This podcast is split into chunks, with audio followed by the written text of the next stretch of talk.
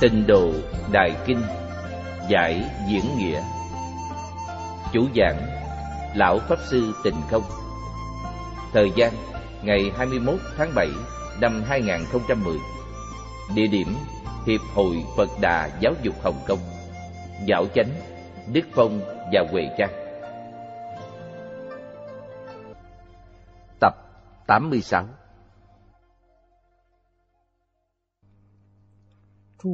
Chư vị Pháp Sư. Chư vị đồng học.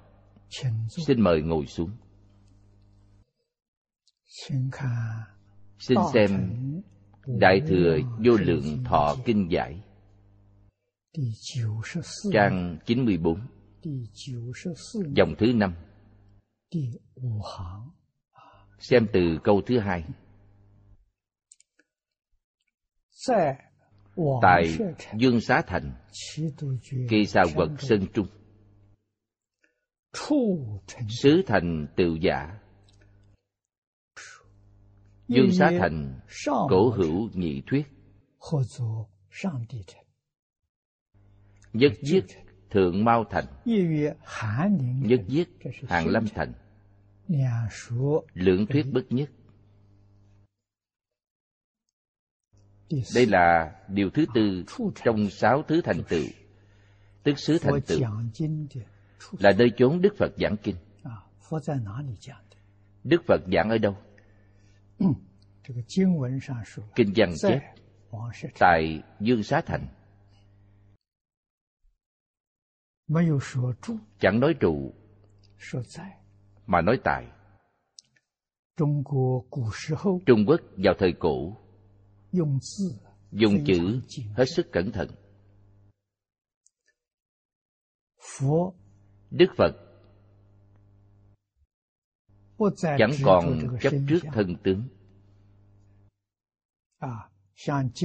như trong kinh kim cang bát nhã đã nói vô ngã tướng vô nhân tướng vô chúng sanh tướng vô thọ giả tướng. Đức phật thực sự chứng đắc chứng đắc pháp thân.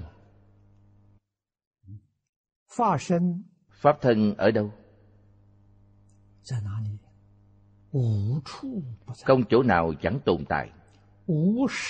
Không lúc nào chẳng tồn tại. Do vậy chẳng thể nói ngài ở nơi đâu. Trọn khắp pháp giới tận hư không giới. đều là chỗ trụ của ngài. cho nên chỉ có thể nói phật ở tại nơi đâu. giống như chúng ta đến bắc kinh thăm hoàng cung. Thấy tự cấm thành to gần ấy. hoàng thượng ở trong đó. nơi đó lớn giường ấy. hoàng thượng ngự nơi nào? ở trong một căn nhà nào? hay trong đình cát nào trong quá khứ chẳng thể nói hoàng thượng trụ. vì sao vua là tứ hải di nội mạc phi dương thổ. lãnh thổ quốc gia chính là trụ xứ của vua. vua ở trong quốc gia này hiện thời vua đang ở chỗ nào？ở trong quốc gia chẳng thể nói vua trụ chỗ nào nếu ra ngoại quốc, có thể nói vua trụ trong trung quốc. Đối với triều thanh thì nói, vua nhà thanh, trụ trong đại thanh quốc. Nói như vậy thì được. Đối với phật, quý vị biết pháp thân của phật là trọn khắp pháp giới, hư không giới, trong đại vũ trụ.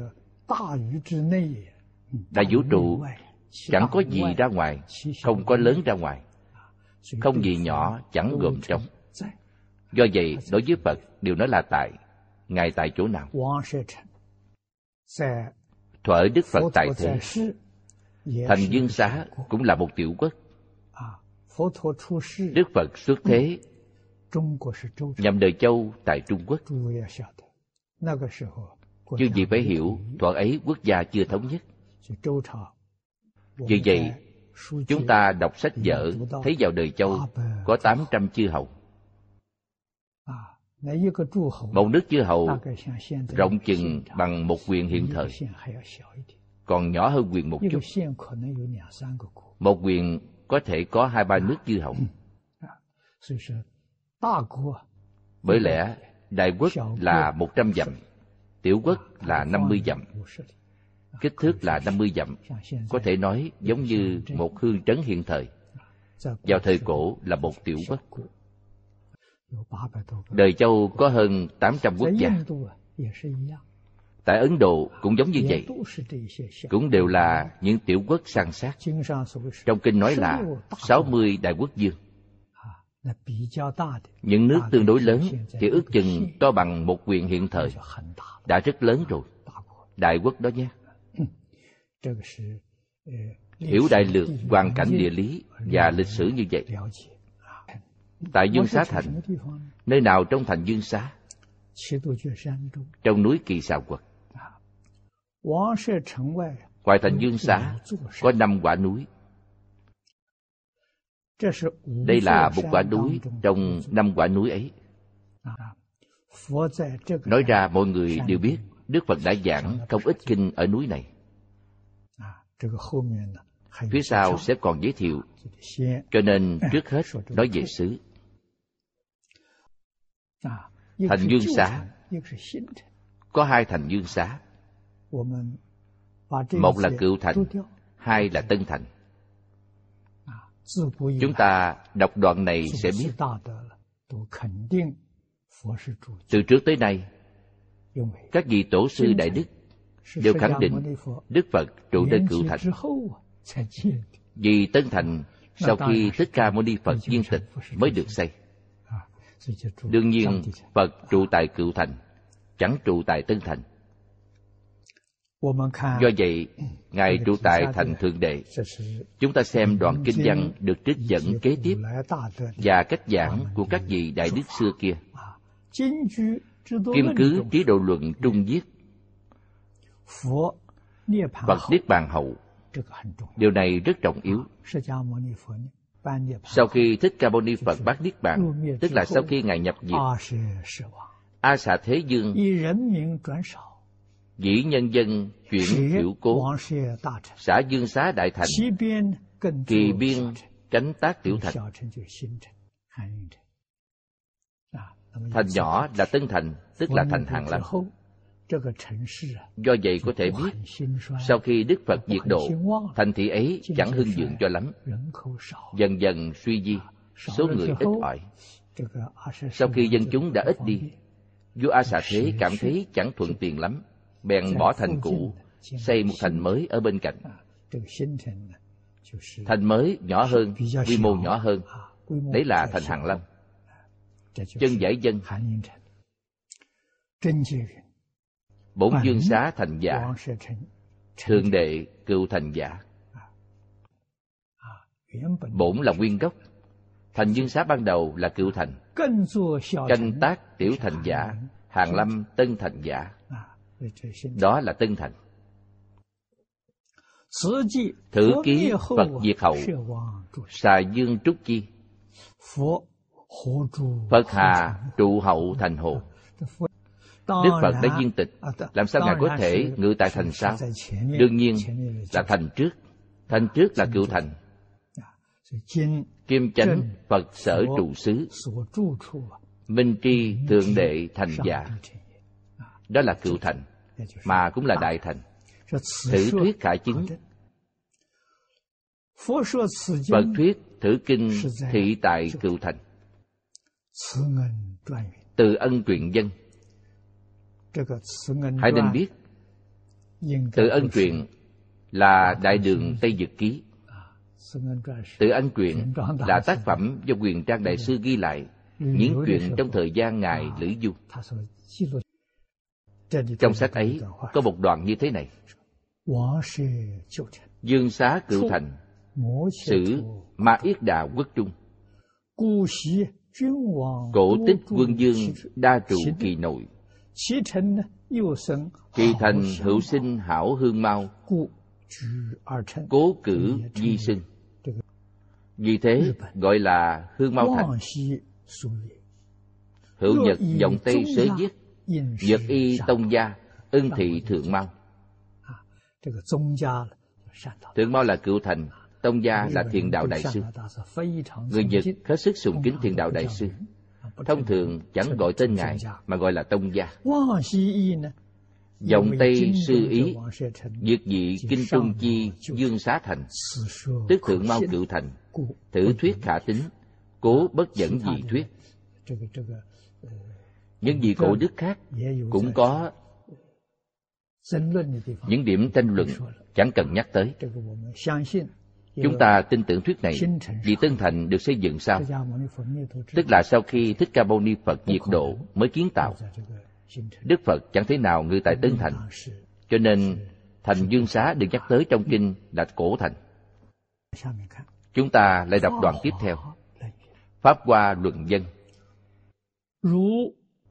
Như Dương Xá Thành, thắng dư nhất thiết thành xá cố hiển thử pháp môn tối thắng nghĩa. đây là nói đến ý nghĩa biểu thị pháp trong nhà phật. ý nghĩa này rất quan trọng. người hoa nói là địa linh nhân kiệt. Nơi ấy có linh khí nhất định có thánh hiền trụ tại nơi ấy Chúng ta học Phật nhiều năm như thế.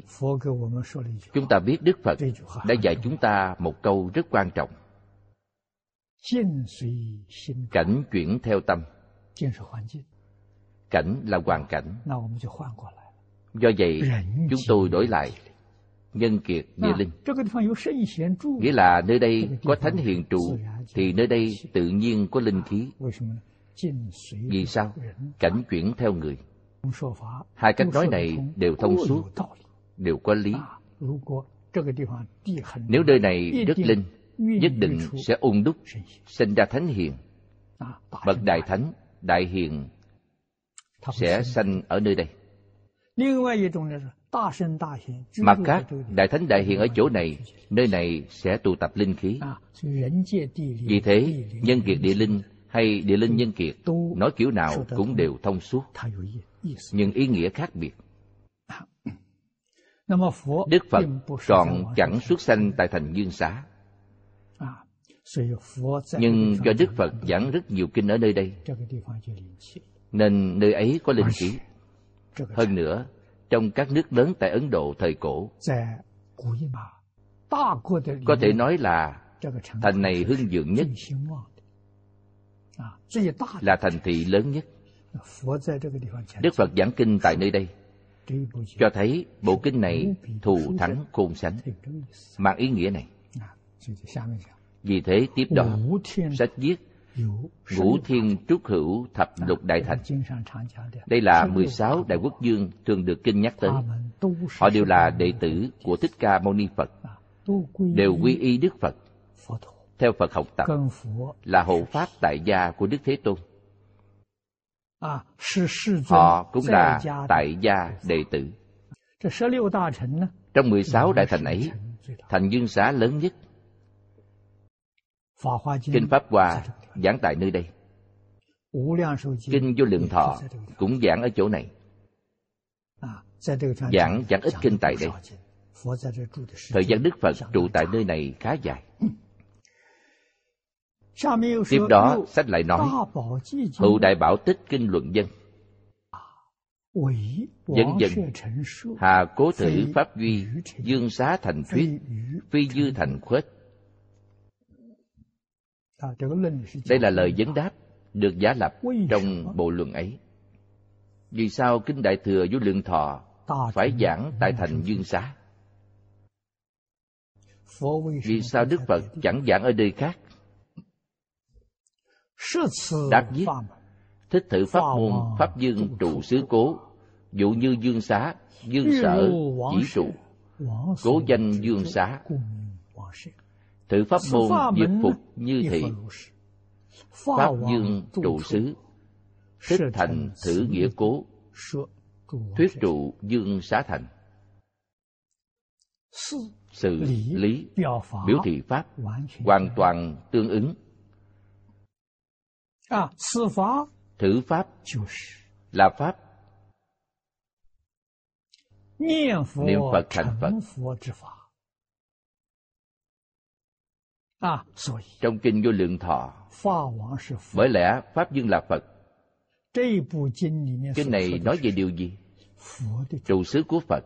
Quý vị học bộ kinh này, trụ trong kinh này, quý vị bèn thành Phật. Biểu thị ý nghĩa ấy.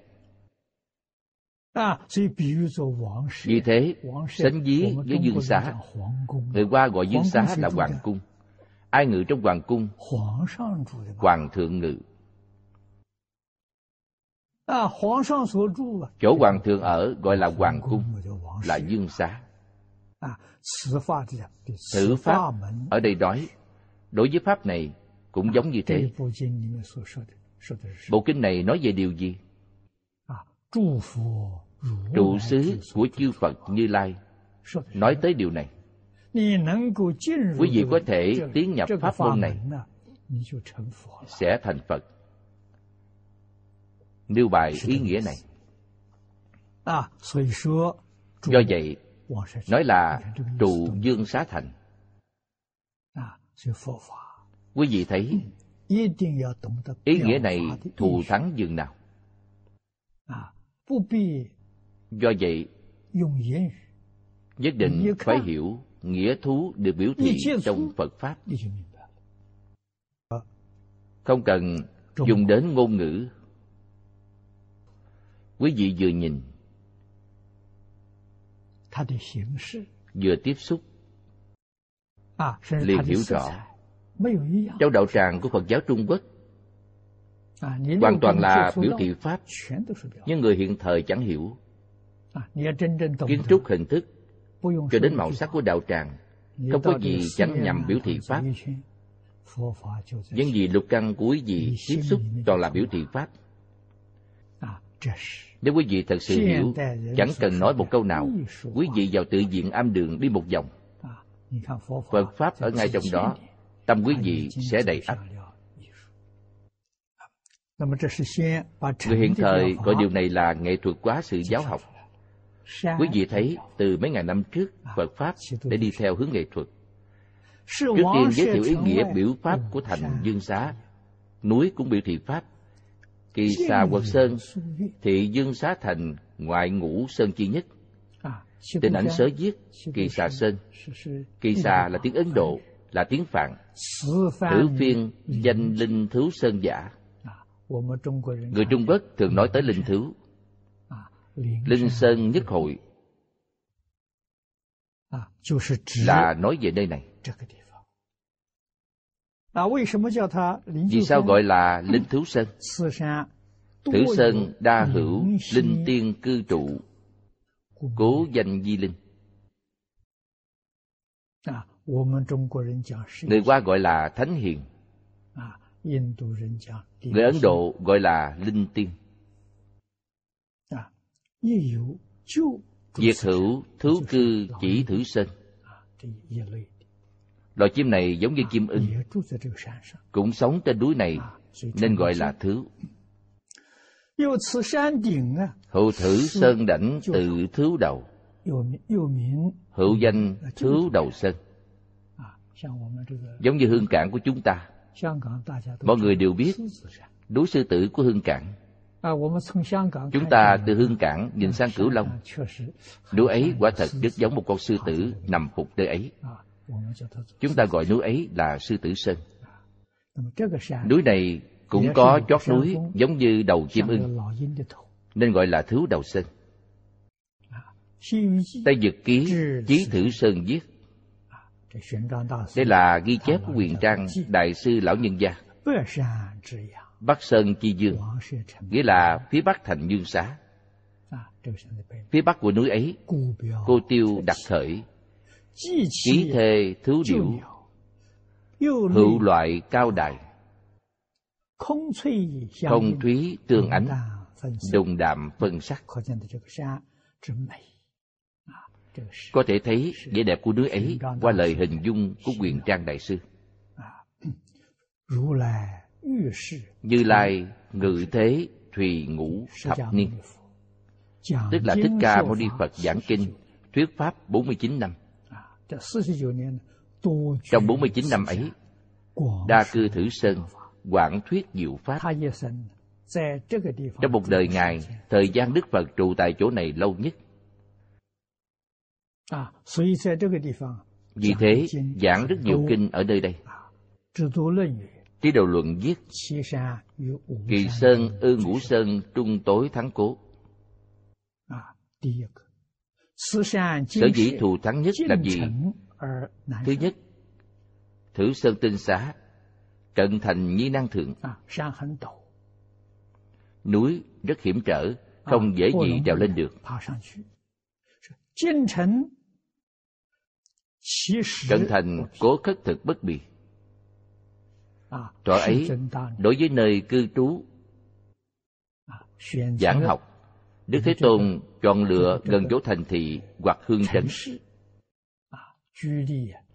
Vì sao? Mọi người đều ra ngoài ôm bát khất thực, nếu ở quá xa sẽ chẳng thuận tiện. Cách xa khoảng ba dặm đường là thích hợp nhất. Ba dặm đường thì khất thực khá thuận tiện. Năng thượng cố tạp nhân bất lai. Do vậy, vào thời cổ tại Trung Quốc, tự diện Tùng Lâm đều được xây dựng trên núi cao. Cũng do ý nghĩa này. Người bình thường chẳng có chuyện gì, chẳng muốn trèo lên núi. Vì sao? Lên núi ấy cũng tốn thời gian tối thiểu chừng nửa ngày. Người ta phải làm việc nửa ngày. Đâu có thời gian rảnh rỗi để trèo lên núi ấy. Tự diện am đường thuở ấy。Thời Đức Phật không có tự diện Đức Phật luôn ở trong núi rừng。Nghỉ dưới cội cây。Giữa trưa ăn một bữa。Không có chỗ trụ cố định Nhưng luôn ở trong một khu núi Vừa thuận tiện khất thực Mà cũng chẳng quá xa nên có thể hiểu rõ tình trạng sống của họ. Thứ hai, Thị Kỳ Sơn phước đức các xứ. Vì sao? Chỗ ấy, chư thánh nhân hỷ trụ xứ. Phật di chư thánh chủ cố đa trụ. Các vị thánh hiền đều chuộng tu hành ở nơi này. Đức Phật cũng chẳng rời họ. Những gì ấy, hiền nhân, La Hán, Bồ Tát, đều thường hướng về Đức Phật thỉnh giáo. Nếu Đức Phật trụ quá xa, cũng chẳng thuận tiện cho họ. Vì hướng dẫn những gì này nên Đức Phật cũng hay ngự tại nơi này. Đó là nguyên nhân thứ hai, khiến cho núi này được gọi là phước đức các xứ. Thứ ba, Kỳ xà sơn thị tam thế chư Phật trụ xứ cố. Đây là một nơi được quá khứ, hiện tại, vị lai Bồ Tát thành Phật chọn lựa để tu hành. Giáo học giảng kinh truyền pháp. Là một nơi rất thích đáng. Do vậy chư phật đều thích chỗ này thứ tư thị trung thanh tịnh hữu phước đức nhàn tịnh cố. Núi này thanh tịnh thích hợp để dưỡng đạo. À, kinh phật thường nói a lan nhã. A lan nhã là tiếng phạn. Dịch sang nghĩa tiếng hán tịch tịnh xứ a lan nhã cũng có tiêu chuẩn. thời cổ những nơi như vậy quá nữa là lấy nông nghiệp làm phương thức sinh nhai chủ yếu. Làm ruộng chẳng thể không có trâu cày. Tiếng trâu kêu rất to. Nơi họ ở không nghe thấy tiếng trâu kêu trong nông thôn. nên cũng rất thanh tịnh hoàn toàn khác với xã hội hiện thời. Trong xã hội hiện tại gần như tìm không được nơi thanh tịnh. Trên núi cao còn có tạp âm của máy bay. Vì thế con người trước kia thật sự có phước báo. Hiện thời khoa học kỹ thuật phát triển con người chẳng còn phước báo nữa. Chúng ta trở nên không biết điều này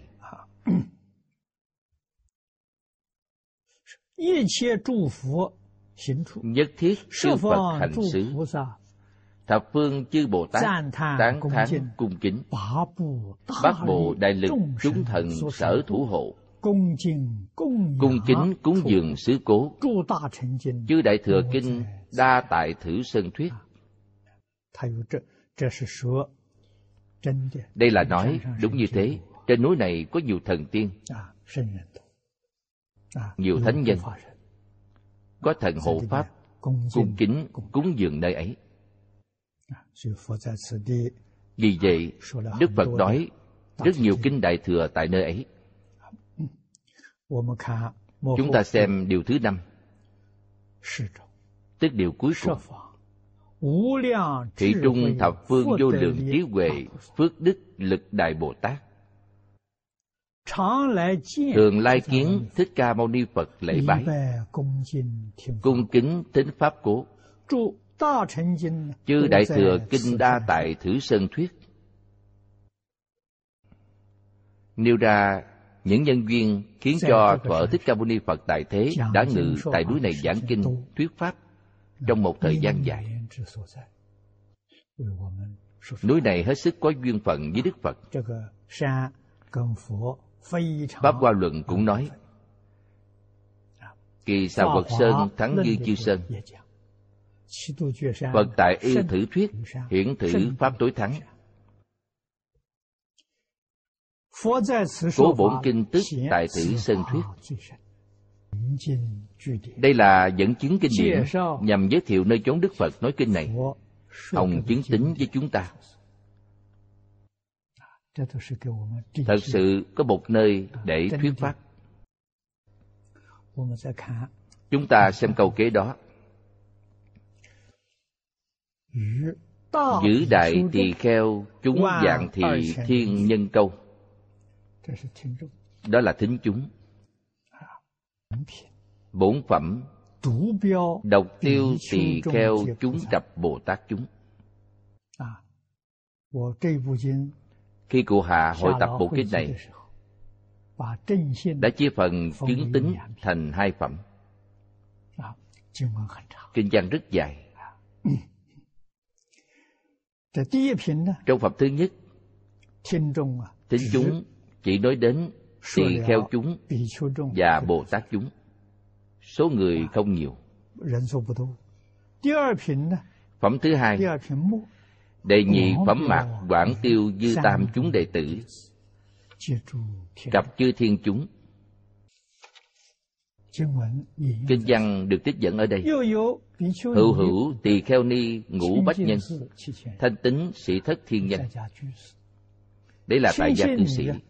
Thanh tính nữ là tại gia nữ cư sĩ. Có năm trăm người. Có dục giới thiên sắc giới thiên chư thiên phạm chúng tất cộng đại hội. Cuối kinh lại có một đoạn văn như thế này. Chư bồ tát thanh văn thiên long bát bộ nhất thiết đại chúng văn phật sở thuyết giai đại quan hỷ tính thọ phụng hành. Từ sự ghi chép này chúng ta biết pháp hội này rất thù thắng. Ngay cả trời người trong tam giới đều đến tham dự cả kiến thuyết kinh thời hội trung hữu chư đại bồ tát thanh văn tỳ kheo tỳ kheo ni thanh tín sĩ thanh tín nữ trực chí chư thiên phạm chúng đấy là đại phạm thiên thiên long bát bộ thảy đều đến nghe pháp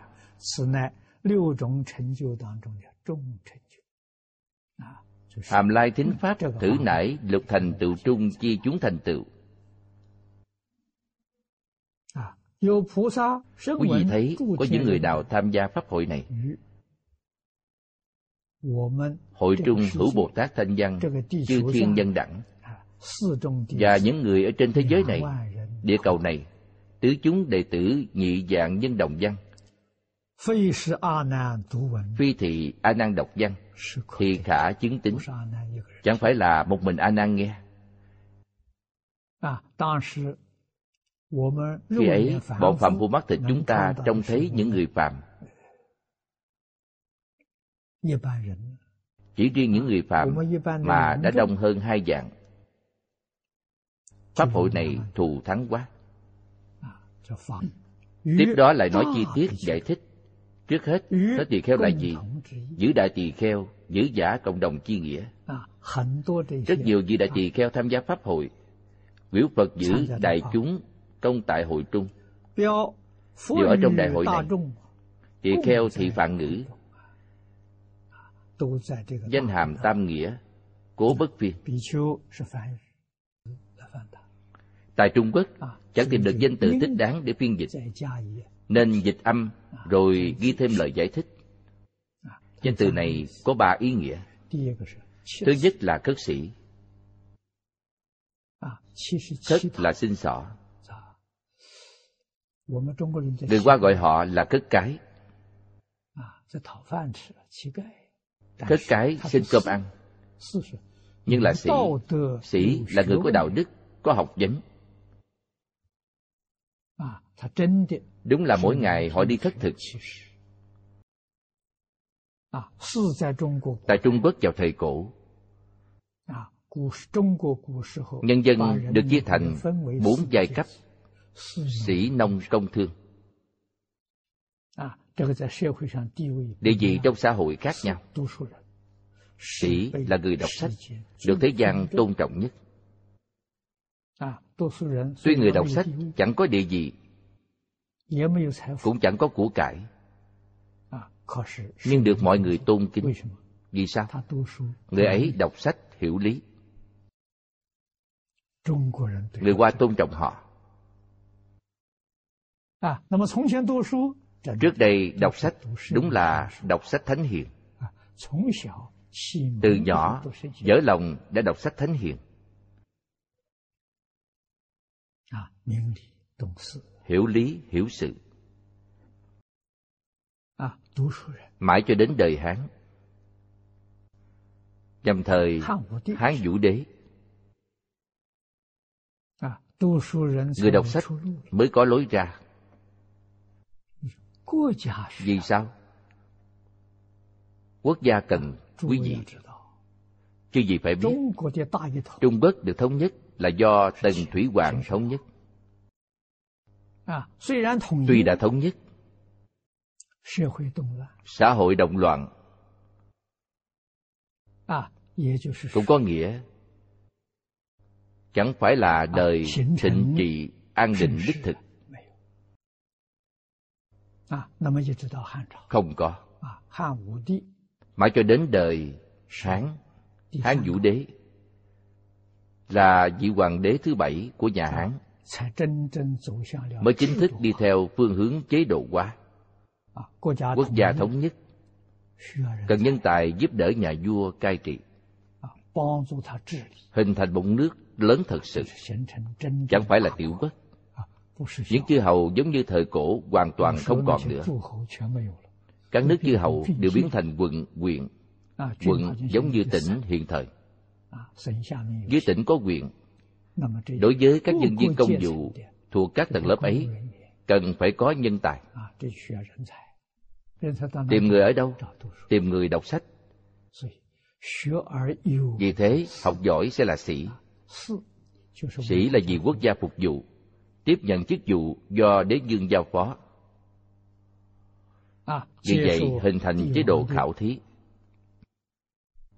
Do vậy đối với người đọc sách trong nước học hành là chuyện thuộc về gia đình là gia học. Dạy dỗ trong nhà.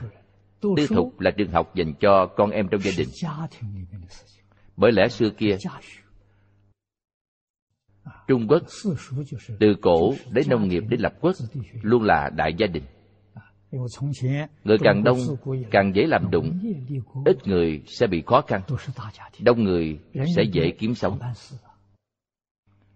Do vậy, để con em trong gia đình có thể học hành, nhất định phải mời thầy về dạy trong nhà. Vì thế, tư thục là trường học của con em trong gia đình. Học hành rất khá, sẽ tham gia các kỳ thi của chánh phủ, quyện khảo. Thi đậu trong cuộc thi tại huyện sẽ gọi là tú tài, tức là quý vị đã được chọn. Nhưng vẫn có tuyển cử, tuyển cử cũng là chế độ được đặt ra vào thời Hán Vũ Đế. Quan viên địa phương phải tuyển nhân tài cho quốc gia. Tuyển những ai? Chọn từ nhi đồng. Chọn lấy đồng tử. Đồng tử nghĩa là chưa thành niên.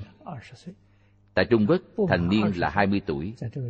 Tuyển đồng tử là phỏng vấn, điều tra những kẻ chưa tròn 20 tuổi. quan viên xưa kia chẳng giống hiện thời, có tivi, có hình chụp. Quý vị biết mặt. Trước kia dân chúng không biết mặt mũi quan viên. Nếu ông ta chẳng mặc quan phục, quý vị sẽ chẳng biết ông ta là quan.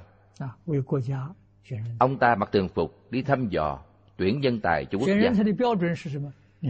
Tiêu chuẩn tuyển nhân tài là gì? Chính là hai chữ hiếu liêm. Chọn lấy kẻ hiếu liêm. Nghĩa là đứa nhỏ này hiếu thảo với cha mẹ. Ở nhà có thể hiếu thảo với cha mẹ. Thì đối với quốc gia sẽ có thể tận trung. Trung với đất nước, trung với nhân dân. Điều kiện thứ hai là liêm khiết. Liêm khiết sẽ chẳng tham ô. Quý vị thấy quốc gia chọn người để dùng dựa trên hai chữ, một là hiếu, hai là liêm.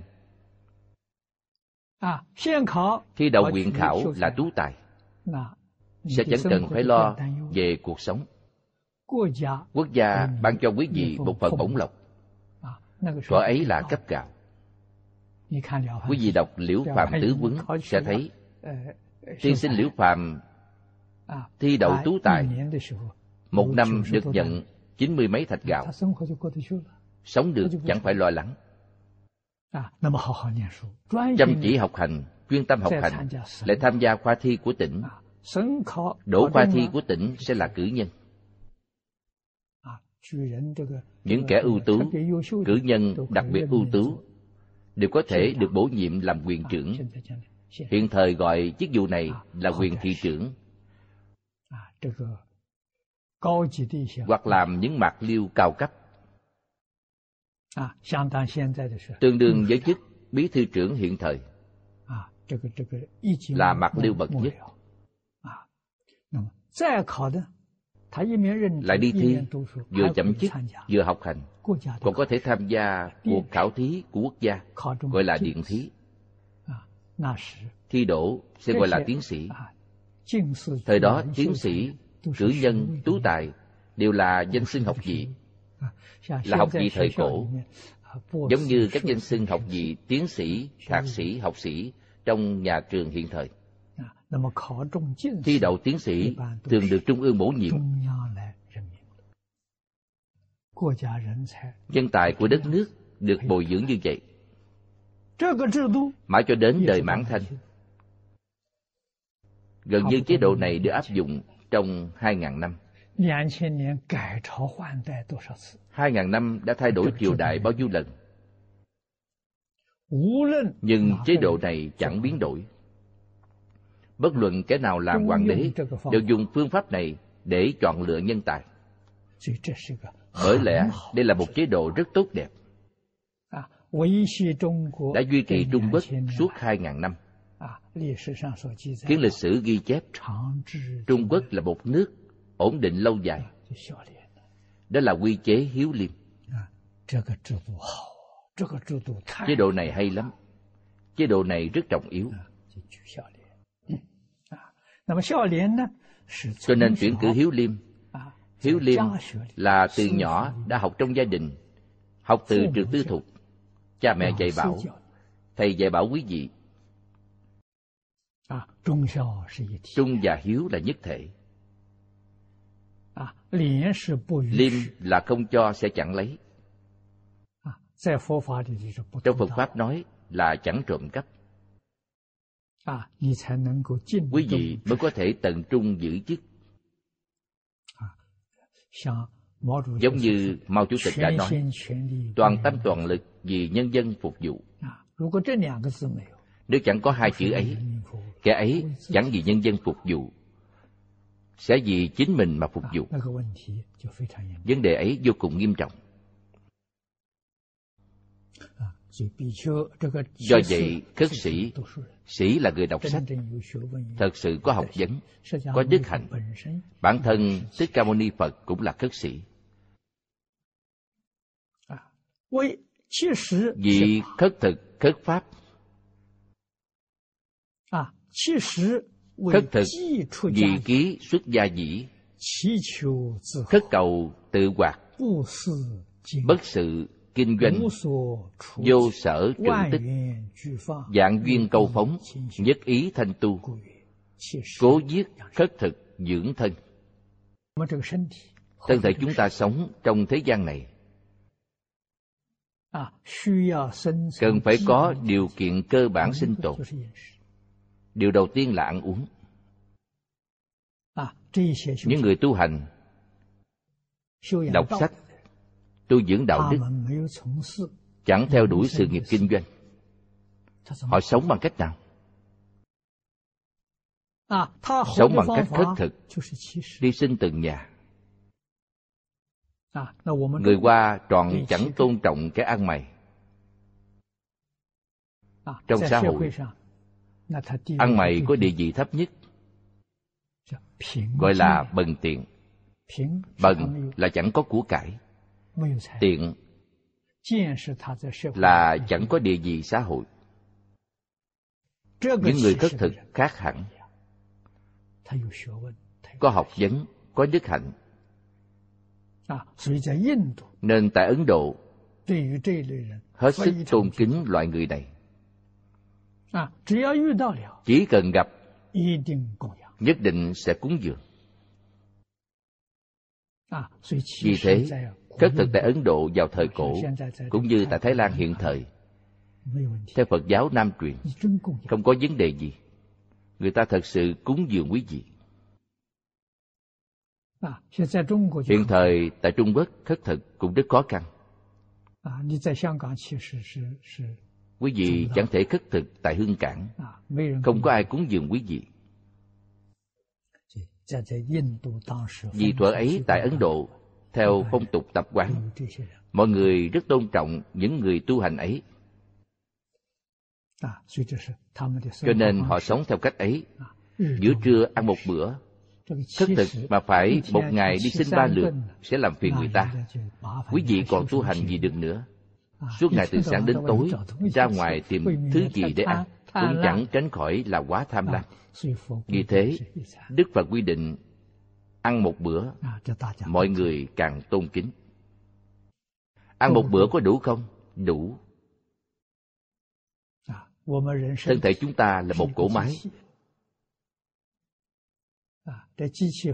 để cỗ máy ấy hoạt động cần phải có năng lượng. Khởi nguồn năng lượng là ẩm thực. Ẩm thực là nguồn cội để bổ sung năng lượng nhưng máy móc có máy hao xăng có máy đỡ tốn xăng. Rốt cuộc tiêu hao năng lượng ở chỗ nào? 95% là tiêu hao bởi vọng niệm. phiền não và vọng niệm tiêu hao năng lượng rất nhiều. Quý vị phải bổ sung với một mức độ lớn.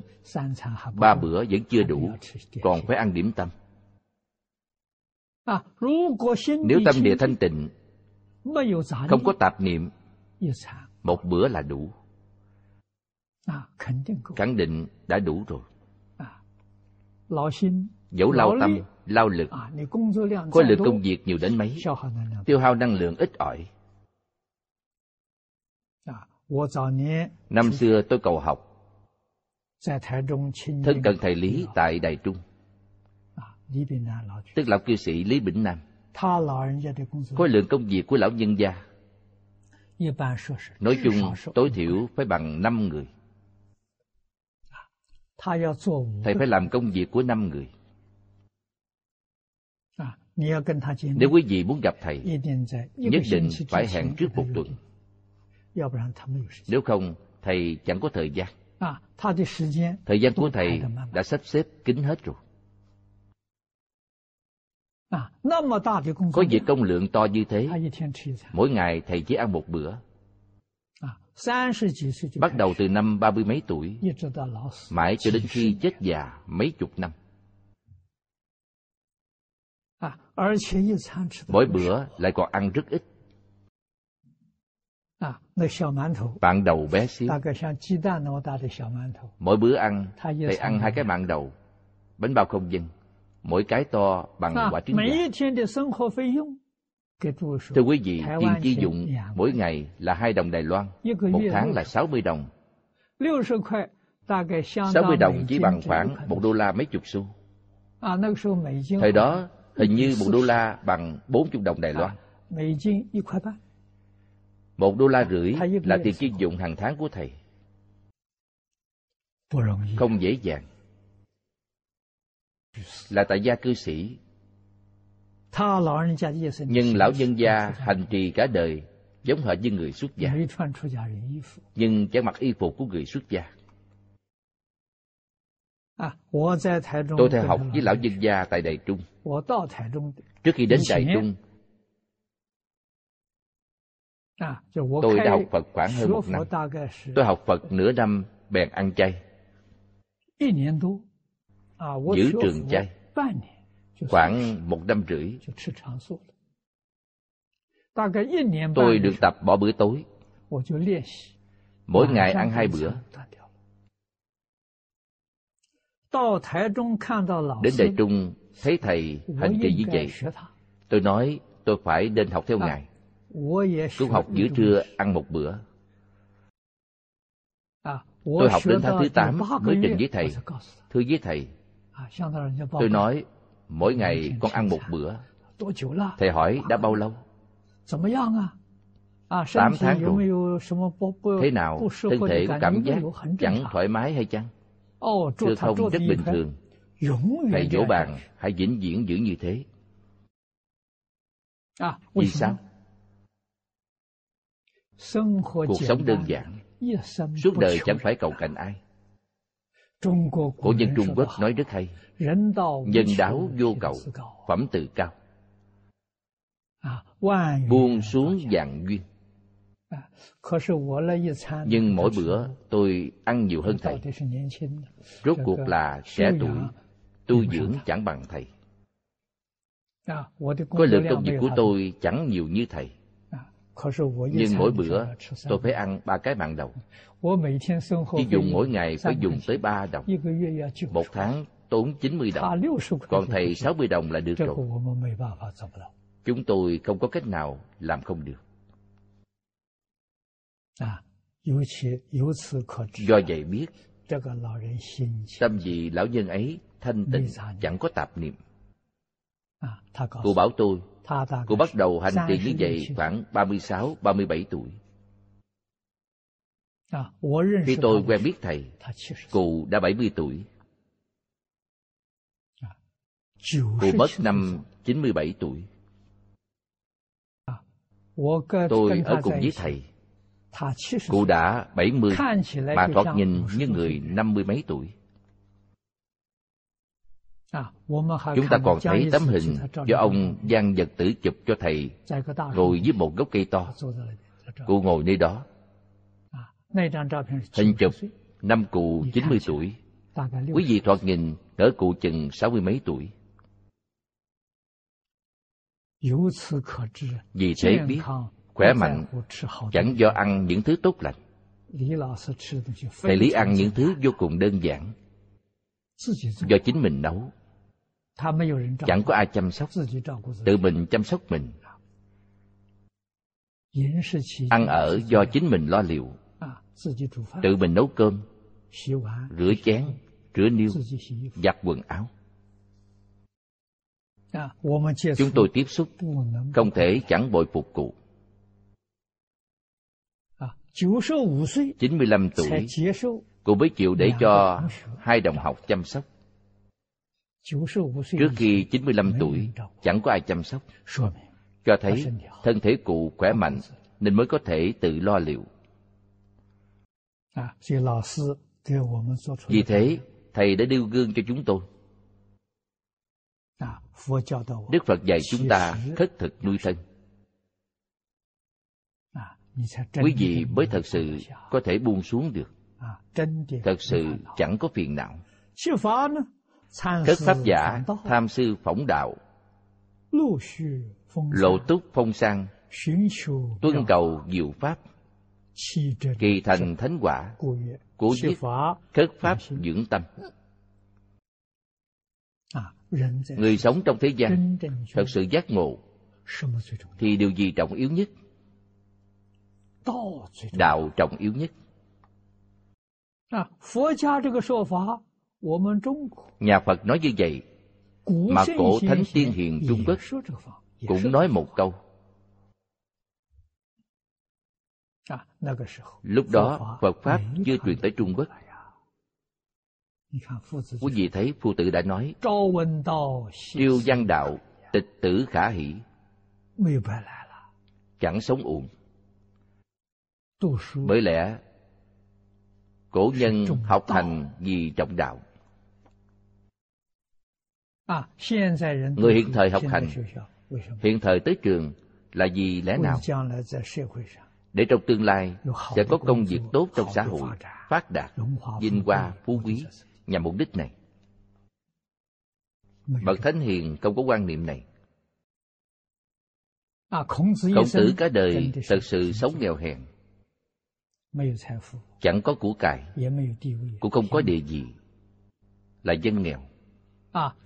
Ngài làm quan tư khấu nước lỗ. Nước lỗ hiện thời là huyện Khúc Phụ, Tế Nam là nước Tề. Thời đó, nước lỗ là một huyện hiện thời. Vua nước lỗ chẳng phải là huyện trưởng hiện thời ư. Làm quan tư khấu nước lỗ ba tháng, bị người ta hạ bệ. Vì sao? Ngài muốn làm một vị quan tốt, quý vị muốn làm một ông quan tốt vì dân dân phục vụ còn kẻ khác vì muốn công danh phú quý của chính mình. Quý vị sẽ đụng chạm kẻ ấy. Chẳng giống với kẻ ấy còn có thể tiếp tục làm nữa hay chăng?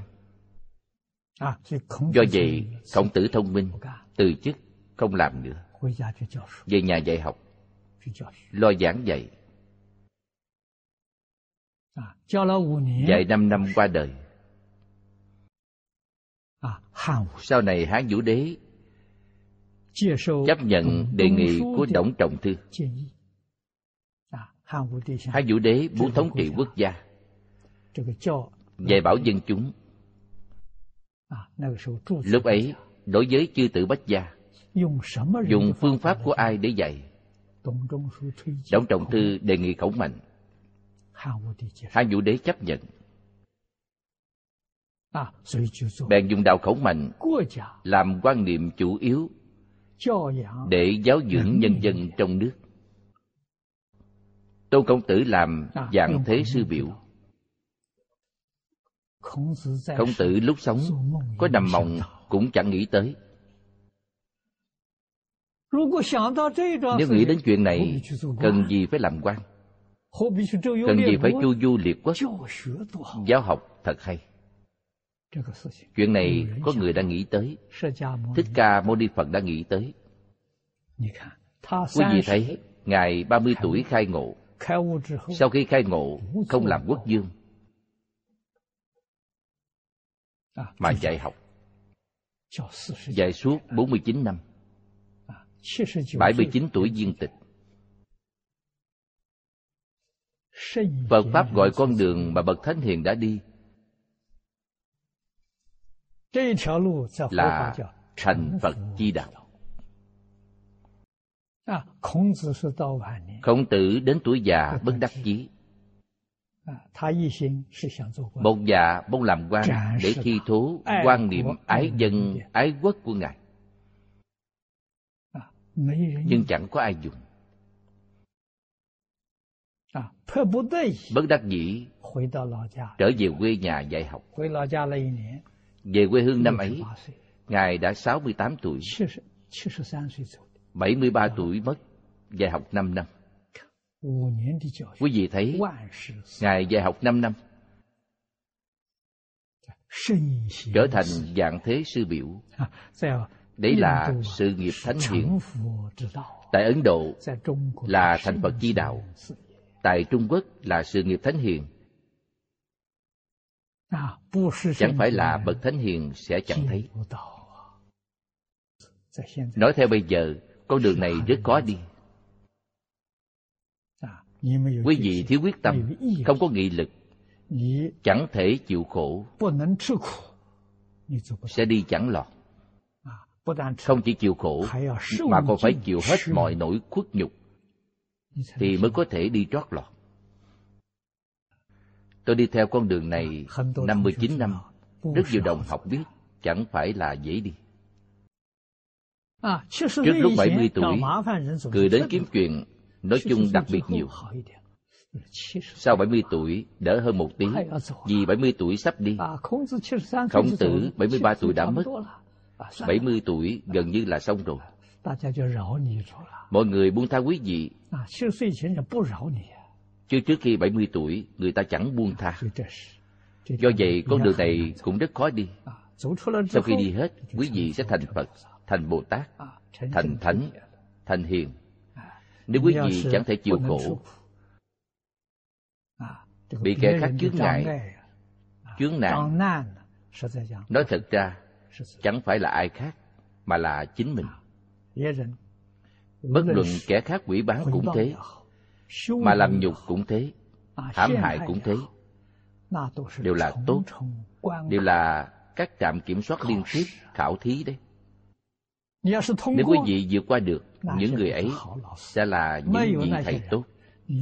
Không có những người đó, làm sao quý vị được mài dũa lên người? Quý vị làm sao có thể bố thí, trì giới, nhẫn dục, tinh tấn, thiền định bát nhã, đều do vượt qua những trạm kiểm soát mà thành. Sau đó, ta sẽ cảm ơn những người ấy.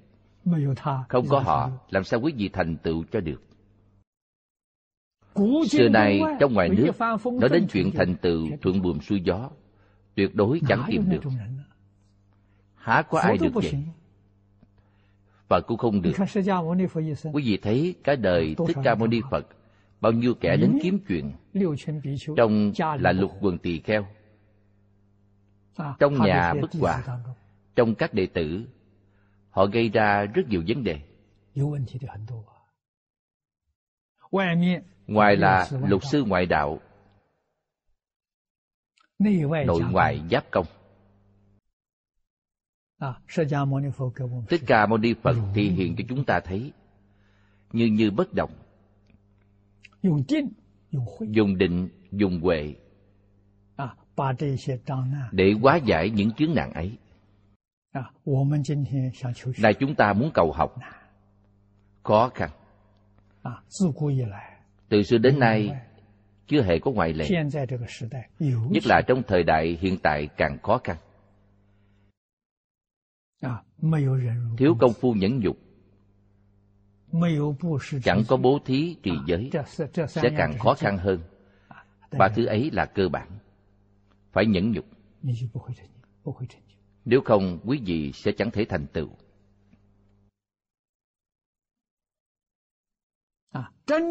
Thật sự phát tâm. Nhằm lúc khó khăn hiện tiền chúng ta chỉ có cách cầu phật. Phật lực gia trì tự nhiên có người hảo tâm đến giúp đỡ hộ trì chúng ta. nhưng bản thân chúng ta tâm niệm phải đoàn chánh kiên định。hãy có mảy may nào lệch về phía tiếng tâm lợi dưỡng là xong luôn。đấy là gì? Là nghiệp chướng của chính mình。bao nhiêu kẻ thất bại ở chỗ này Thật đó, công phu mấy chục năm bị quỷ trong một buổi. Rất đáng tiếc.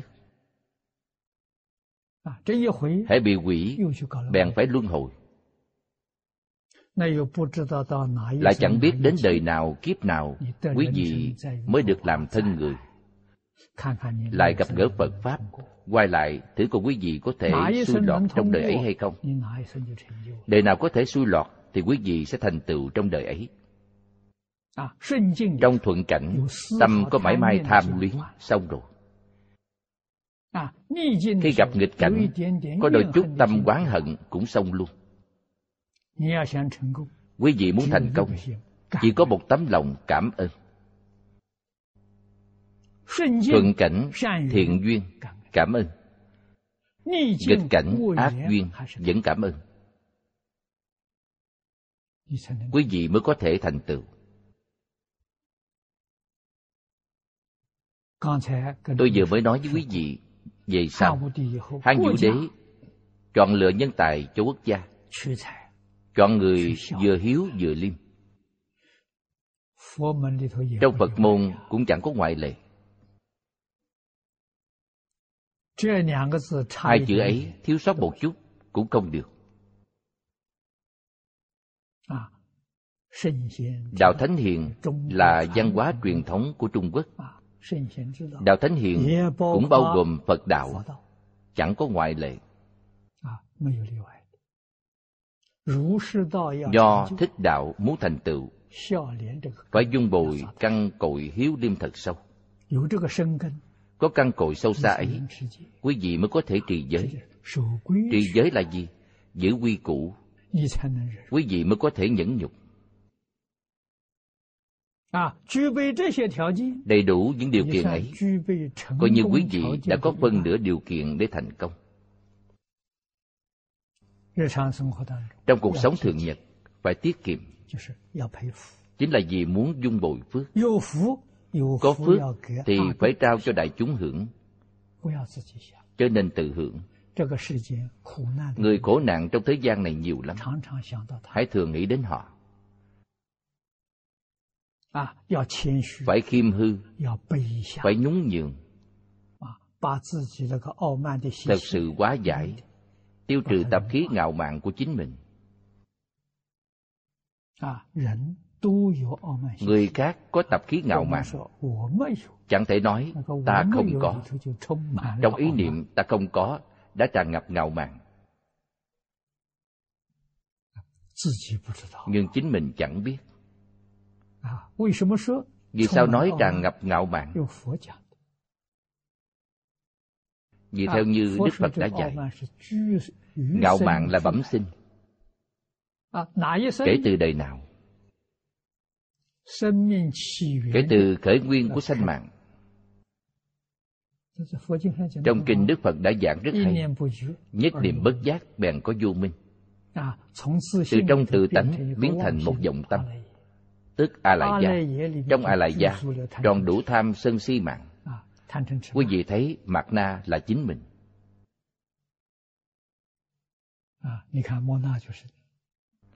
Chính mình do đâu mà có? phát sanh đồng thời với vũ trụ. Có bốn thứ thường đi theo tứ đại phiền não tham sân si mạng. Thứ nhất là ngã kiến chấp trước thân là ta. trong a lại gia không chỉ chấp trước thân mà còn chấp trước ý thức là ta. Chúng ta thường gọi ý thức là linh hồn hoặc gọi là linh tánh. Vì sao linh tánh vẫn chấp trước trong tứ thánh pháp giới gọi là linh tánh? Hay là a lại gia hay mạt na đều do chưa chuyển thức thành trí chuyển mạt na thành bình đẳng tánh trí là gì? Là minh tâm kiến tánh. Là viên giáo sơ trụ bồ tát trong hoa nghiêm. Vượt thoát mười pháp giới. Chỉ cần chưa vượt thoát mười pháp giới vẫn là dùng a lại gia để xử sự. Bất quá trong tứ thánh pháp giới sử dụng a lại gia chánh đáng. Vì sao sử dụng chánh đáng hoàn toàn chiếu theo giáo huấn của phật bồ tát thật sự làm được. Cho nên người ấy thuần chánh giống như phật. Nhưng chưa dùng chân tâm mà dùng a lại gia. Nếu chuyển thức thành trí bèn vượt thoát mười pháp giới. sanh vào cõi thật báo trang nghiêm của chư phật như lai thật đấy. Chẳng giả đâu. Vì vậy trong tứ thánh pháp giới bồ tát phật vẫn dùng a lại gia vẫn là thức thứ sáu. Tức ý thức phân biệt. thức thứ bảy là mặt na chấp trước.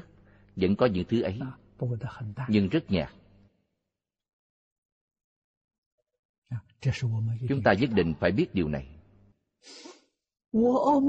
khi nào ta chẳng còn ngạo mạn？khi minh tâm kiến tánh。quý vị thoát đi mười pháp giới sẽ có thể nói như vậy。tham sân si mạng đều không có。quý vị chưa vượt thoát mười pháp giới làm sao có thể nói là chẳng có tham sân si mạng？chúng ta hiểu rõ đạo lý này mới thật sự nhận biết chính mình.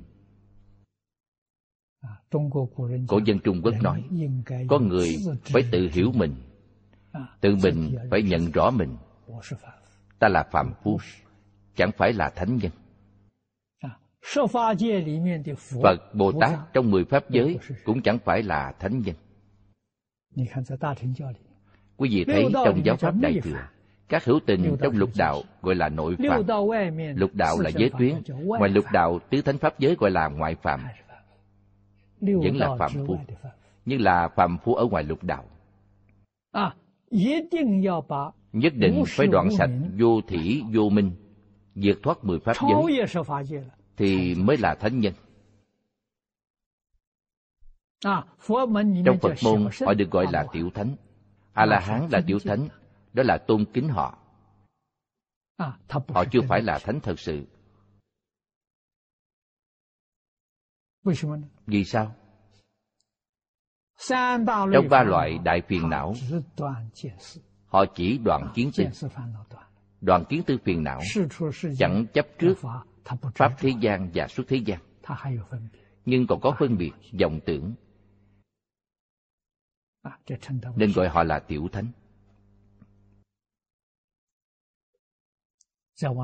nếu lên cao hơn biết chi phật bồ tát phật thuộc trong tứ thánh pháp giới. Cao hơn tiểu thánh một chút. Chúng ta thường gọi chung các ngài là thánh nhân. Chẳng phải đại thánh. Đại thánh là gì? Phá vô minh. Vượt thoát mười pháp giới chứng đắc sơ trụ trong viên giáo. Đó là đại thánh. Trong cõi thật báo trang nghiêm 41 địa vị pháp thân đại sĩ được gọi là đại thánh. Chúng ta gọi họ là bồ tát ma ha tát. 41 địa vị pháp thân đại sĩ là ma ha tát.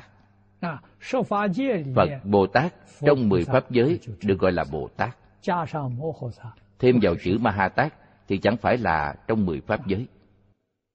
Mà thuộc về nhất chân pháp giới, là bồ tát trong cõi thật báo trang nghiêm.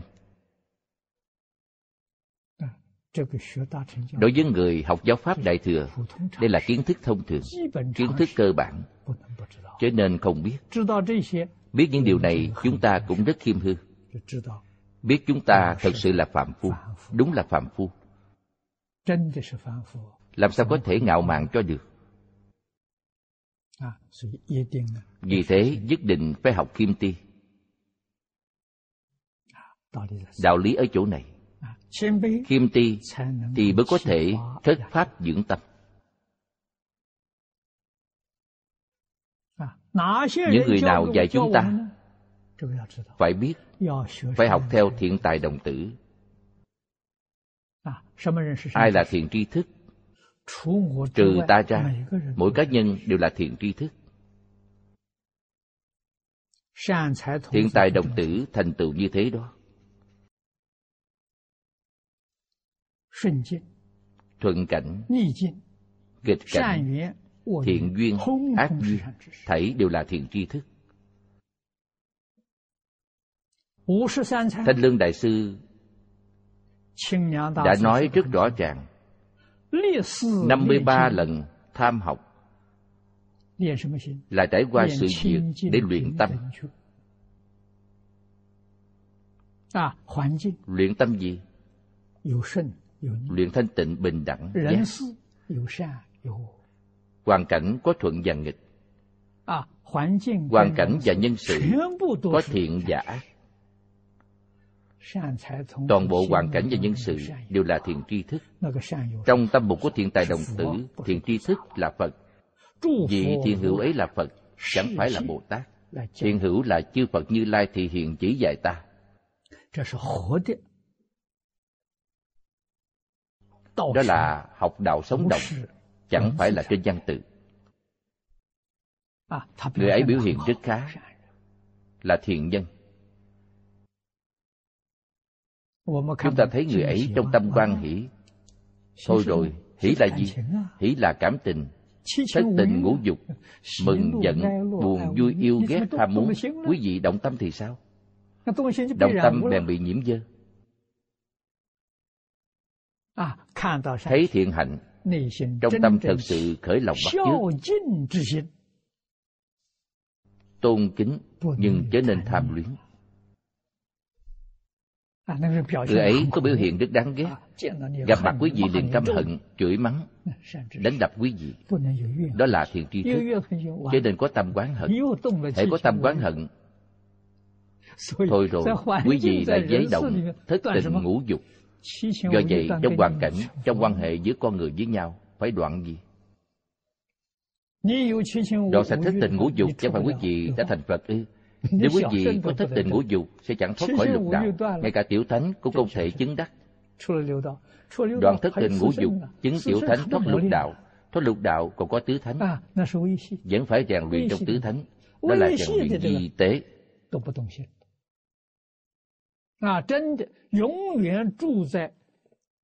Đối với những rèn luyện di tế ấy cũng chẳng động tâm thật sự vĩnh viễn trụ trong vô lượng thọ cái dành để tu trong kinh vô lượng thọ là thanh tịnh bình đẳng giác quý vị thường ở trong thanh tịnh bình đẳng giác đó là nơi chốn chúng ta vừa mới đọc thành dương xá trong núi kỳ xà quật nó tượng trưng cho ý nghĩa này tâm thật sự thường trụ trong thanh tịnh bình đẳng giác sẽ thành công quý vị mới có thể thật sự cảm ơn hết thảy hoàn cảnh cảm ơn hết thảy nhân sự. sáu căn của vị tiếp xúc cảnh giới sáu trần là gì? đó là phật bồ tát. quý vị đã thấy phật. thành tựu rồi. những điều ghi chép trong kinh phật. chính là sách giáo khoa đó là gì? Hướng dẫn chỉ dẫn quý vị công phu chân thật ở chỗ nào trong cuộc sống. Quý vị thành tựu đoạn phiền não chứng bồ đề là chứng đắc trong cuộc sống. Chẳng liên quan gì đến sách vở. Vì thế giống như lục tổ đại sư đã nói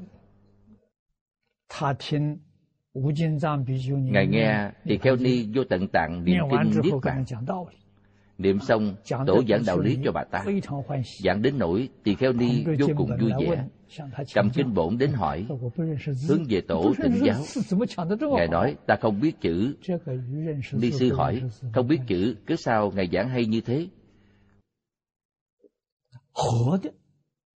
điều ấy chẳng dính dáng tới chuyện biết chữ hay không biết chữ sống động đại phương quán phật quan nghiêm kinh là gì nếu quý vị nghĩ kinh bổn là kinh quan nghiêm trật rồi đó chẳng phải là kinh quan nghiêm. Đại phương quả phật quan nghiêm là toàn thể vũ trụ là y báo là chánh báo trang nghiêm trong mười pháp giới sống động cuộc sống sinh động là đại phương quảng phật quan nghiêm kinh. Đại phương quảng là thể tướng dụng của tự tánh lẽ nào nằm trong sách vở? đâu có đạo lý ấy.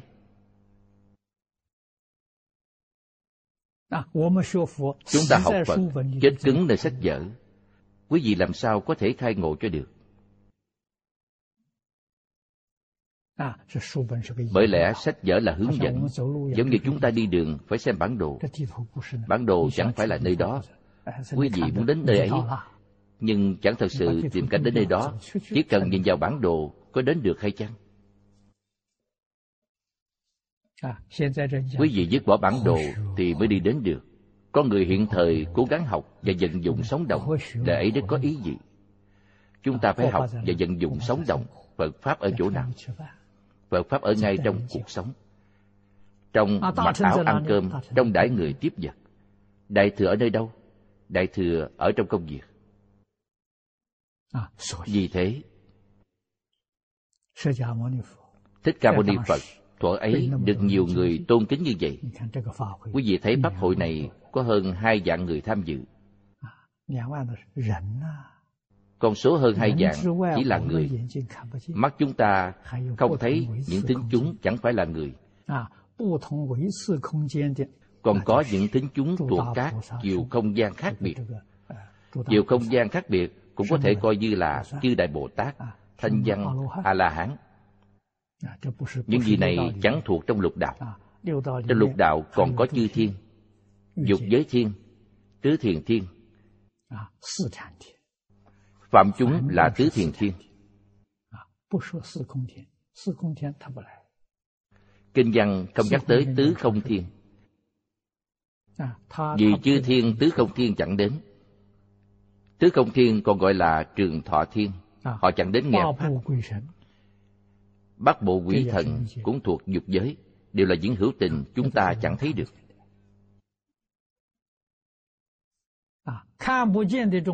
Chẳng biết những tính chúng không trông thấy nhiều gấp số tính chúng ta thấy được trong hiện tiền bao nhiêu lần. Đến học đều là học phật pháp sống động chẳng phải học thứ chết cứng nhất định phải biết điều này. Do vậy thất có hai ý nghĩa ấy.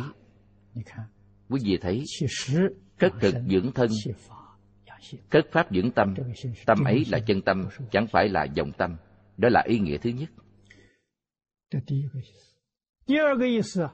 Ý nghĩa thứ hai là phá ác. bởi tỳ kheo có ba ý nghĩa. Ác là gì ác là phiền não.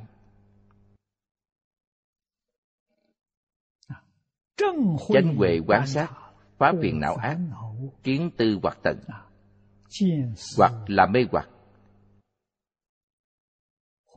Đoạn hết kiến tư hoặc. Kiến là gì? Kiến giải sai lầm.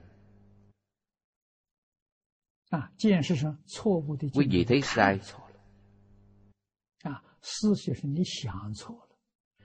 tư là quý vị suy nghĩ sai lầm. Hàng ngày quý vị hoàn toàn nhìn sai nghĩ trật. Vì sao sai trật? Quý vị chẳng thoát khỏi lục đạo luân hồi là trật. Nếu quý vị có cách nhìn chính xác không sai. Cách nghĩ cũng chẳng trật. Bèn thoát lục đạo tiến vào tứ thánh pháp giới chỉ cần quý vị ở trong lục đạo chúng ta phải thừa nhận chính mình thấy trật nghĩ sai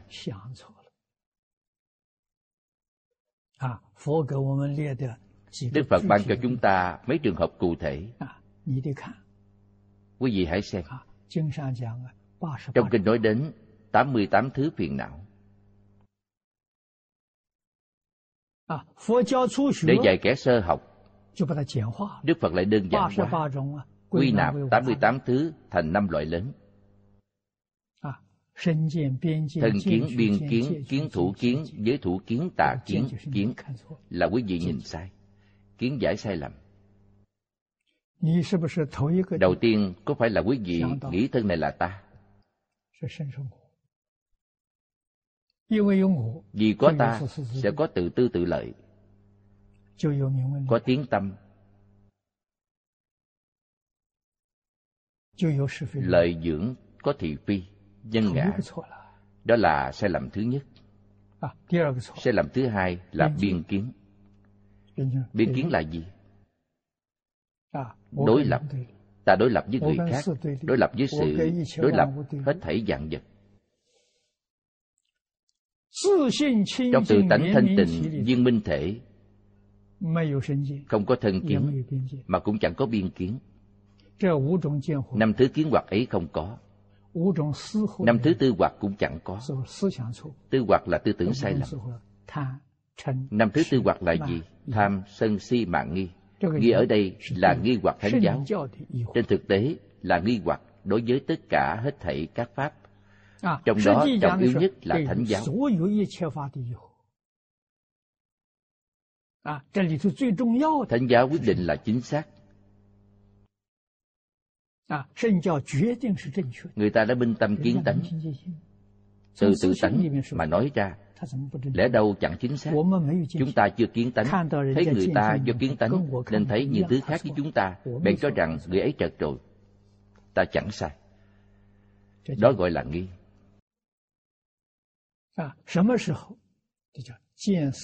khi nào đoạn sạch kiến tư phiền não quý vị siêu xuất tam giới。tam giới là dục giới sắc giới vô sắc giới. tức là lục đạo. diệt thoát tam giới là diệt thoát lục đạo. ngoài lục đạo có tứ thánh pháp giới thanh văn duyên giác bồ tát phật. Đó là ngoại phạm tức là phàm phu ở ngoài tam giới. Tuy đã đoạn kiến tư nhưng chưa đoạn trần sa chưa đoạn du minh. Vẫn là có phiền não. Nhưng không có phiền não thô nặng. chứ di tế phiền não vẫn còn. Vì thế tỳ kheo có ý nghĩa phá ác.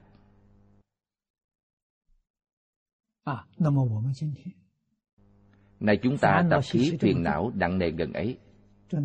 có thể gọi là tỳ kheo được chăng? tỳ kheo thật sự làm tức là thật sự đoạn phiền não. Dùng phương pháp. gì? Rất nhiều phương pháp. Tám dạng bốn ngàn pháp môn đều là phương pháp nhưng đối với người sơ học quan trọng nhất là trì giới. Bắt đầu từ chỗ ấy. quý vị chẳng trì giới làm sao có thể đoạn phiền não? Do trong nhiều năm như vậy chúng tôi đã đến nhiều nơi trên thế giới. Phạm vi tiếp xúc rất rộng. Thấy các đồng tu tại gia chẳng thể hành thập thiền đồng tu xuất gia chẳng thể thực hiện sa di luật nghi vấn đề này nghiêm trọng lắm. nghiêm trọng đến mức độ nào？chẳng phải là đệ tử phật thật sự. đệ tử phật thật sự phải nghiêm túc làm. Người khác có làm hay không chẳng ăn nhầm đến ta. ta phải làm quý vị mới có thể thành tựu。cho nên nói người khác không làm ta làm để làm gì？ta làm chẳng phải là bị thua thiệt ư？vậy là quý vị sai mất rồi。Trên thực tế quý vị làm sẽ chiếm tiện nghi kẻ khác chẳng làm sẽ bị thua thiệt。thua thiệt là kẻ ấy。kẻ ấy bị thua ở chỗ nào bị thua ở chỗ và tiếp tục luân hồi trong lục đạo Cha ấy bị thua ngay chỗ đó. Quý vị thật sự làm luân hồi một lần này, sau đấy chẳng còn luân hồi nữa, chẳng còn làm chuyện ngốc nghếch nữa. Nhất là gặp được pháp môn tịnh độ, đời sau tôi quyết định sinh về thế giới cực lạc. Lục đạo nhường cho quý vị đông chơi, ta chẳng còn chơi đùa với quý vị nữa. Phải có ý niệm ấy thì mới được chúng ta đến đâu tới thế giới cực lạc cùng vui chơi với chư phật bồ tát. chư thượng thiện nhân đó là đúng. tâm ấy phải kiên định. Có kiên định thì quý vị mới chịu buông xuống. chưa buông xuống được sẽ chẳng thể giảng sanh. thật đấy chẳng giả đâu. Phải buông xuống lúc nào? buông xuống ngay trong hiện tại. Vì sao chúng ta chẳng biết sẽ chết lúc nào Trong kinh Đức Phật đã dạy chúng ta, mạng người trong hơi thở, một hơi thở không hít vào được sẽ sang đời sau. Cho nên phải buông xuống ngay trong hiện tại. Buông xuống sẽ thật sự tự tại. Buông xuống, phiền não sẽ nhẹ nhàng, trí huệ tăng trưởng. Vì vậy, quý vị thấy tỳ kheo vượt thoát tam giới, vượt khỏi lục đạo luân hồi, nhưng chưa vượt thoát mười pháp giới. Ý nghĩa thứ ba là bố ma. Mà ở đây là ma dương. Như Niết Bàn Thuyết, ma tánh cấu, tánh ma ô nhiễm, cấu là ô nhiễm Trung Hoa Đại Từ Điển cấu hữu bát nghĩa, kim thủ kỳ nhất, cấu giả ác giả. Chẳng lành. Tệ, kỳ tha, thắng kỹ. Này chúng ta nói cấu tệ là ngạo mạn. Đố kỵ người khác hơn mình trong tâm khó chịu. Đó là sai lầm. Tâm đố kỵ cũng là bẩm sanh. Quý vị rất chú. Tâm quan sát sẽ thấy gì? Trẻ nhỏ ba bốn tháng. Bé con còn chưa biết đi còn đang bò. Quý vị để hai đứa bé cạnh nhau chúng lớn như nhau. quý vị cho đứa trẻ này một miếng đường để ăn. Đứa bên cạnh trông thấy ghen tị. À, nó cũng rất khó chịu. À, quý vị quan sát cẩn thận sẽ thấy.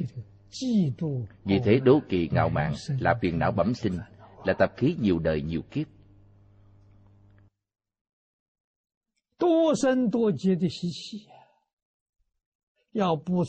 Nếu không khéo rèn luyện dạy dỗ từ nhỏ làm sao đoạn được phiền não người chẳng có tâm đố kỵ tâm thanh tịnh. trong tâm thanh tịnh không có đố kỵ. Trong tâm bình đẳng không có ngạo mạn. Đó là tánh đức. Trong hết thảy chỗ hết thảy mọi lúc gặp những sự việc trong tâm vẫn khởi lên ý niệm ấy thì phải ngay lập tức hồi quan phản chiếu. công phu của chúng ta thua kém quá xa. Hồi quan phản chiếu là giác. Cổ đại đức đã nói chẳng sợ niệm khởi chỉ sợ giác chậm. thể giác quý vị bèn quay lại. Sinh lòng hổ thẹn sám trừ nghiệp chướng sám trừ nghiệp chướng là gì Đây mọi người gọi là phát lộ sám hối. Sau khi phát lộ sám hối, gặp chuyện vẫn làm y hệt. Làm y hệt xong rồi, mai lại phát lộ. Hàng ngày phát lộ có ích gì đâu. Chứ gì phải biết, khi thật sự sám hối sẽ chẳng còn tạo nữa. Phát lộ sám hối có lợi gì chăng? Phát lộ sám hối là biểu diễn trên sân khấu nhằm khuyên người khác. Rất tốt. Dùng chính mình làm gương để khuyên dạy người khác. Đó là tốt. Tự lợi, lợi tha. Nhưng lợi chân thật là sau đó không tạo nữa. Công phu tử đã nói bất nhị quá nghĩa là chỉ phạm khuyết điểm một lần chẳng còn lặp lại nữa. phu tử tán thán ngài có học trò đông gần ấy chỉ có một người làm được. tức là nhan hồi。ngài khen nhan hồi bất nhị quá do vậy biết những học trò khác đều không làm được. quý vị mới biết chuyện này khó khăn chẳng dễ dàng. trong phật môn a la hán mới có thể bất nhị quá chẳng phải là phạm nhân. Do vậy đã phát tâm xuất gia phải thật sự làm. Các bệnh này vô cùng sâu có thể sinh ra cả đống ác nghiệp.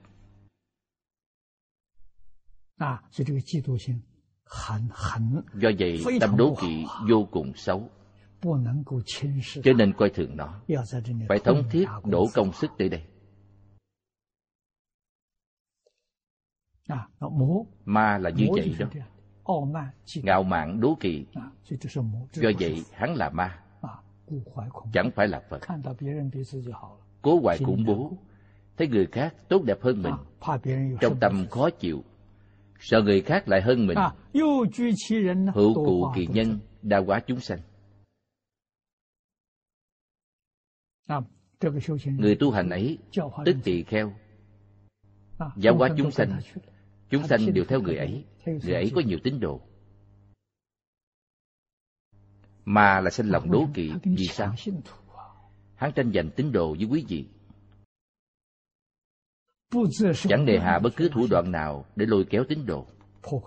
Phá hoại. Chướng ngại quý vị khiến cho tín đồ của quý vị nảy sanh hiểu lầm xa lìa quý vị. Để hắn lôi kéo làm chuyện như vậy. Vì thế hắn sợ người tu hành ấy đã quả chúng sanh đồng suốt sanh tử không kỳ cảnh giới. Trong không cảnh giới của ma là gì? Người trong ma giới ít đi. Phật giới đông người hơn. Hắn sợ điều này. Cố sanh khủng bố nhân nhân xuất gia thọ giới. uyết ma thành tựu địa hành dạ xoa không hành dạ xoa thiên hành dạ xoa triển chuyển tán thán thanh truyền dục giới lục thiên ma văn tâm bố。ma là thiên dương của đại lục thiên。ma dương chính là thiên dương cõi tha hóa tự tại thiên vì sao người ấy phát tâm xuất gia thọ giới。biết ma là hoàn thành nghi thức thọ giới。quý già xoa lần lượt truyền nhau tán thán。Đệ lục thiên tha hóa tự tại thiên dương nghe biết。Trong tâm tha hóa tự tại thiên dương cũng rất khó chịu。Vì ông ta có lòng đố kỵ ghen ghét Phật, Bồ Tát sẽ độ thoát từng chúng sanh trong lục đạo. Người thuộc quyền thống trị của ông ta sẽ dần dần ít đi. Dục giới do ông ta thống lệnh. Hiện tại quý vị phải biết, Ma Dương rất sung sướng, rất quan hỷ.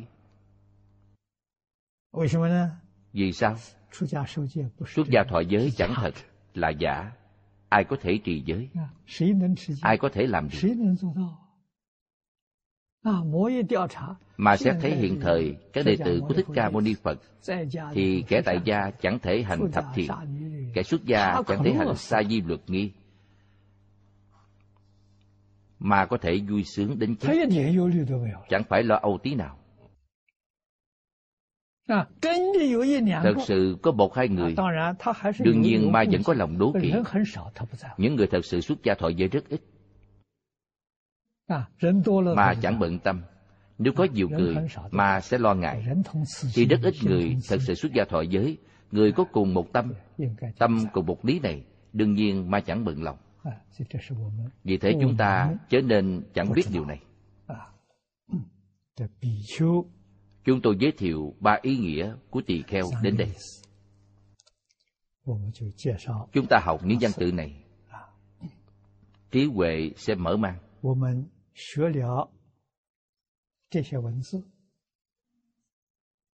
Chúng ta nên học theo cách nào?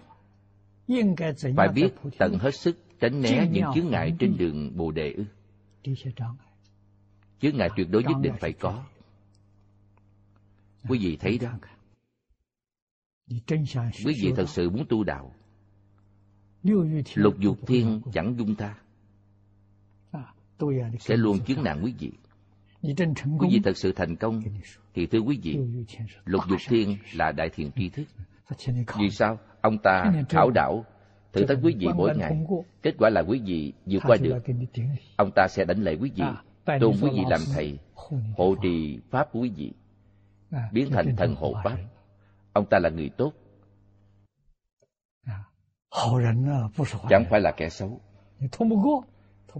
Quý vị không vượt qua được. Không vượt qua được sẽ phải trở lại. Ông ta bèn vùi dập quý vị. Vì vậy những kẻ thử thách chướng ngại ta đều là phật bồ tát là thiện tri thức. Hãy suy nghĩ hiện thời chẳng phải là quý vị có thể thành tựu hay không? Đều cậy vào những kẻ làm phiền thử thách quý vị đó ư? Không có họ làm sao chúng ta có thể vượt lên cao hơn được? Sau mỗi lần chứng nạn chắc chắn sẽ được nâng cao hơn với một mức độ lớn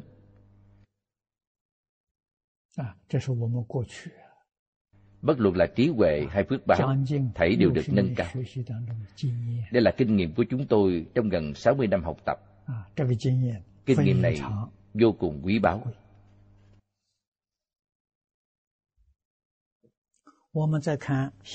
Chúng ta lại xem đoạn tiếp theo. Giải thích chữ đại. Trước chữ tỳ kheo thêm một chữ đại đại giả phạn ngữ di ba ha. Đây là chữ dịch âm trong kinh phật. Tiếng phạn là ma ha. Tiếng hán là đại nó cụ hữu tam nghĩa. Nghĩa là nó có ba ý nghĩa là đại, đa, và thắng. Đại giả di đà sở sao dân thiên dương đại dân sở cộng kính ngưỡng phi tiểu đức giả danh đại tỳ kheo trì giới. Tu định là. bậc đại đức. Do giới đắc định. Nếu quý vị chẳng trì giới tâm tán loạn. rất nhiều vọng tưởng. những vị thiên dương và bậc đại dân chẳng tôn kính quý vị. quý vị thật sự trì giới. tâm sẽ thanh tịnh. tâm thanh tịnh là định. những thiên dương và đại nhân thấy quý vị mạnh mẽ hơn họ họ chẳng bằng quý vị. Để nào chẳng tôn kính quý vị? Giới phải thực hiện từ nơi đâu? Quý vị chớ nên không biết điều này. Làm từ đệ tử quy cảm ứng thiên. 113 chuyện trong đệ tử quy có làm được hay chăng? Thật sự làm. 195 chuyện trong cảm ứng thiên là quả báo thiện ác. Khởi tâm động niệm, ngôn ngữ tạo tác. Quý vị có thể tương ưng với những chuyện ấy quý vị có thiện có thể đoạn trừ ác。quý vị là đại đức chẳng phải là tiểu đức người trong thế gian hiện thời chẳng tôn trọng quý vị.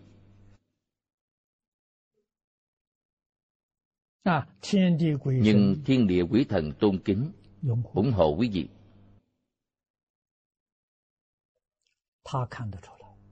họ nhìn thấy con người chẳng nhìn thấy. người thế gian thật sự có học vấn có đức hạnh sẽ nhìn thấy dáng vẻ của quý vị khác hẳn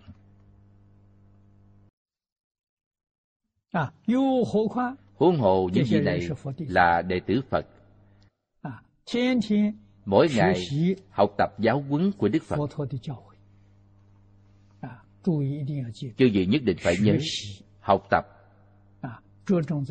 Chú trọng tài tập. Tập là thực hiện những gì quý vị đã học. Nếu làm không được chỉ có học không có tập sẽ biến thành gì biến thành học thuật. Biến thành phật học. học rồi làm được. Đó là học phật. người ấy giống hệt thích ca mâu ni phật. thầy là tấm gương tốt nhất cho chúng ta. thật sự học được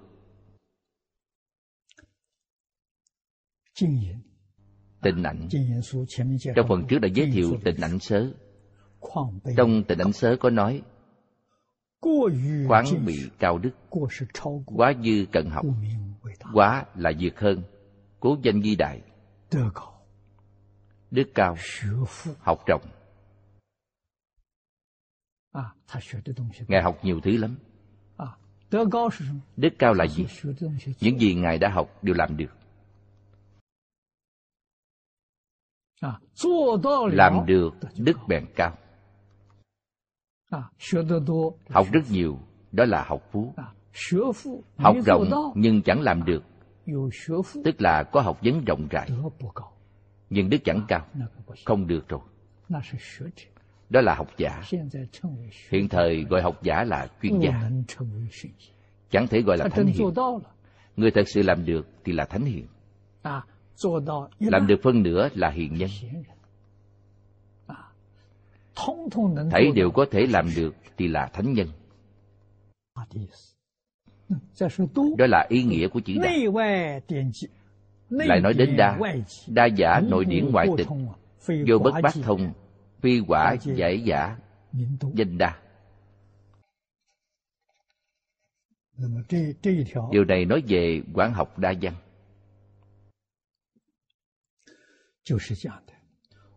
nội điển là điển tịch nhà phật. là giáo huấn của phật bồ tát. ngoại tịch là trừ phật pháp ra tất cả tôn giáo tất cả học thuật không gì ngài chẳng thông đạt vì sao ngài thông đạt？trong quá khứ tổ sư đại đức trung quốc đã bảo một kinh thông hết thảy các kinh đều thông. một môn thông môn nào cũng đều thông. Vì sao? Thông là gì? kiến tánh là thông. Chưa kiến tánh sẽ chẳng thông. Vì sao có thể kiến tánh? Hết thảy các pháp chẳng lìa tự tánh hết thảy tất cả các pháp thế gian và xuất thế gian thiện pháp ác pháp toàn bộ đều từ tự tánh lưu xuất. vấn đề là quý vị thật sự hiểu. từ một pháp quý vị tham cứu trở nên nghiên cứu. nghiên cứu là gì? Quý vị dùng tâm ý thức thì là nghiên cứu. lìa tâm ý thức là tham cứu. tham cứu mới có thể kiến tánh nghiên cứu chẳng thể kiến tánh。do vậy khoa học gia có thể phát hiện a lại gia nhưng chẳng thể kiến tánh。vì sao kiến tánh nhất định phải lìa tâm ý thức。tức là chẳng khởi tâm không động niệm chẳng phân biệt。chẳng chấp trước bèn kiến tánh。khoa học gia vẫn phân biệt vẫn chấp trước vẫn khởi tâm động niệm vì thế những thứ họ học được là tri thức chẳng phải là trí huệ。buông vọng tưởng phân biệt chấp trước xuống sẽ là trí huệ chẳng phải là tri thức。trí huệ là một thông hết thảy đều thông。huệ năng đại sư là một tấm gương rất hay ngài chưa hề đi học。nhưng quý vị hỏi ngài về pháp thế gian lẫn suốt thế gian không có gì ngài chẳng thông thời ấy không có ai hỏi những vấn đề khoa học. nhưng nếu hỏi ngài ngài sẽ trả lời. Hiểu toàn bộ chẳng có gì không hiểu. xưa nay trong ngoài nước khoa học hiện thời gọi là thế giới vĩ mô và thế giới vi mô. Không có gì ngài chẳng hiểu.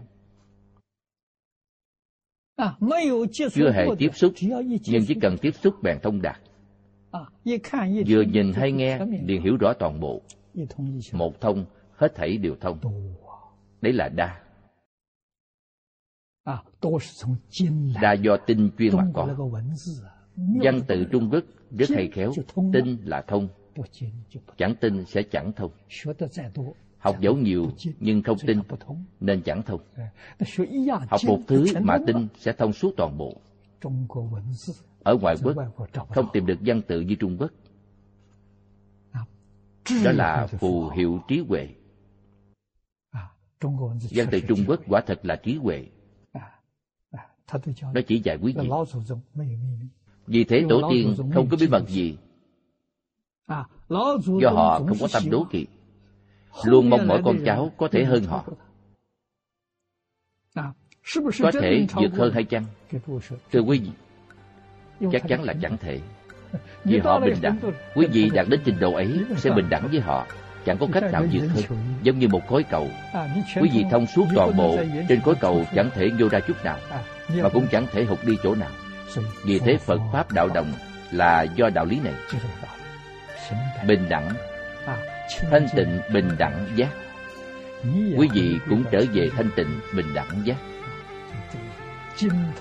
Do vậy, hãy chú ý hai chữ tinh thông. Hai chữ ấy ý gì vô cùng. À, ngày hôm nay thời gian đã hết rồi. Chúng ta học tới đây.